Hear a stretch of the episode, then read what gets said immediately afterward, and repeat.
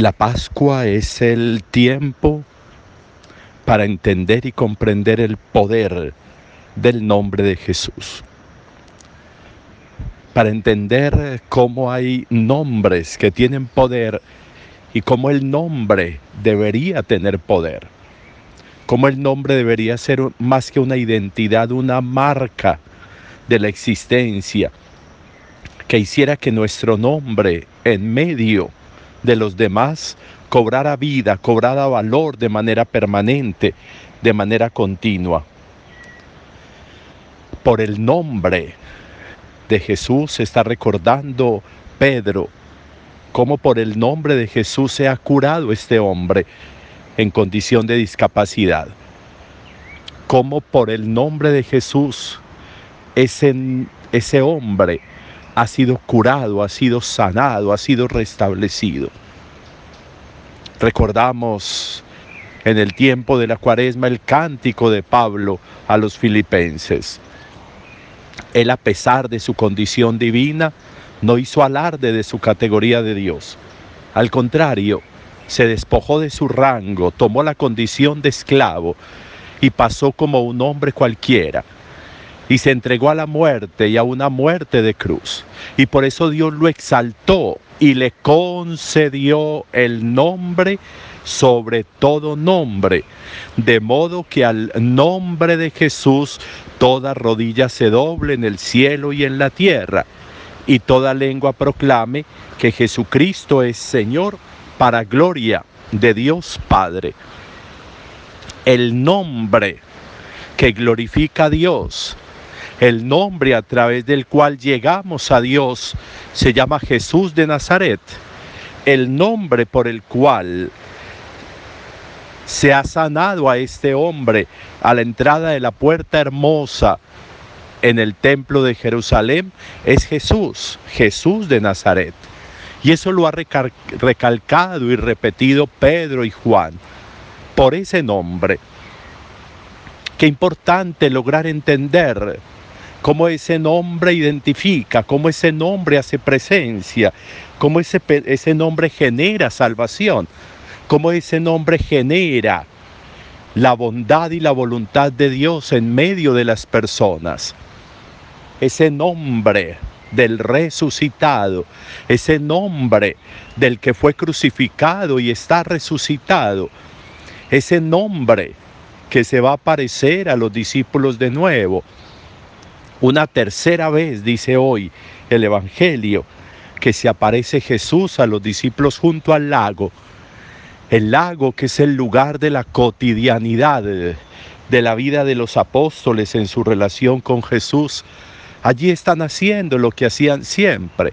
Allí están haciendo incluso lo que hacían con Jesús antes de conocerlo, pescar. Están pescando en el lago. Me voy a pescar, dice Pedro, y los otros se van con él. Y allí Juan, eh, el discípulo, reconoce a Jesús. Es el Señor. Ese reconocimiento del Señor, que al nombre de Jesús toda rodilla se doble en el cielo y en la tierra y toda lengua proclame que Jesucristo es Señor es Señor, para gloria de Dios Padre. Y Juan hace ese reconocimiento, le dice a Pedro, es el Señor al que hemos proclamado por su nombre, al que hemos exaltado con su nombre, por el que se ha curado ese hombre, por el nombre de Jesús que es el Señor. Esa, esa realidad, esa realeza se convierte para los hombres en una propuesta de salvación, en una propuesta de camino. Se tiene relación con Jesús, con su nombre Miren qué interesante cómo nos cuenta un, un momento de esta puesta en escena en el lago, como cuando Juan le dice a Pedro, es el Señor, Pedro se tira al lago y se tira al lago, lo reconoce, ¿por qué? Porque estaba desnudo. ¿Y cuál era la desnudez de Pedro? Física, tal vez no. Porque ¿quién va a salir a pescar desnudo a un lago a medianoche, en el frío? Está desnudo. La desnudez está en la negación, porque Pedro negó al Señor en la pasión y no se habían visto. Y por eso cuando se encuentran, lo primero que hace Pedro es ocultar esa desnudez y por eso se tira al lago. La desnudez de haber negado a Jesús tres veces. Momentos de la relación, momentos del episodio. A veces cuánta desnudez y cuánta vulnerabilidad tenemos en la vida cuando las cosas que hacemos mal, las cosas, los procedimientos que no son los adecuados, nos desnudan y nos dejan vulnerables. Eso sucedió con Pedro y por eso se tira al lago.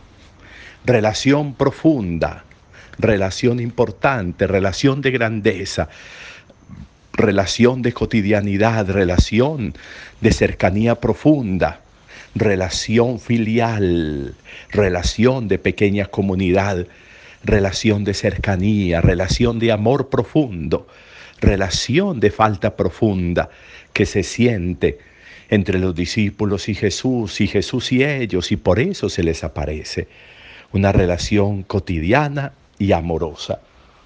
Qué importante entender que esa es la relación nuestra con Jesús, que así es como debe funcionar la relación nuestra con el Señor, que así debe funcionar la cotidianidad.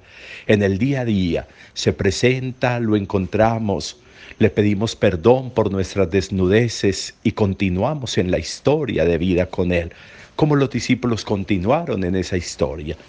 Vengan y coman, y Él mismo les había preparado la comida. Importante ese ejercicio de la cotidianidad, de la relación con el resucitado. Para eso resucitó Jesús, el Señor, para que de manera continua y permanente nuestra relación con Él sea una relación que fluya en el ejercicio profundo de reconocer las equivocaciones, las desnudeces y ser capaz de pedir perdón, sumergirnos en el agua profunda del perdón y volver a comenzar y continuar el ejercicio de la vida una buena enseñanza hoy para que también nosotros hagamos de la Pascua un tiempo importante, un tiempo propicio para valorar el nombre, nuestro nombre, el nombre de Jesús, el Señor, y hacer de Él la cotidianidad de la vida. Un buen día para todos.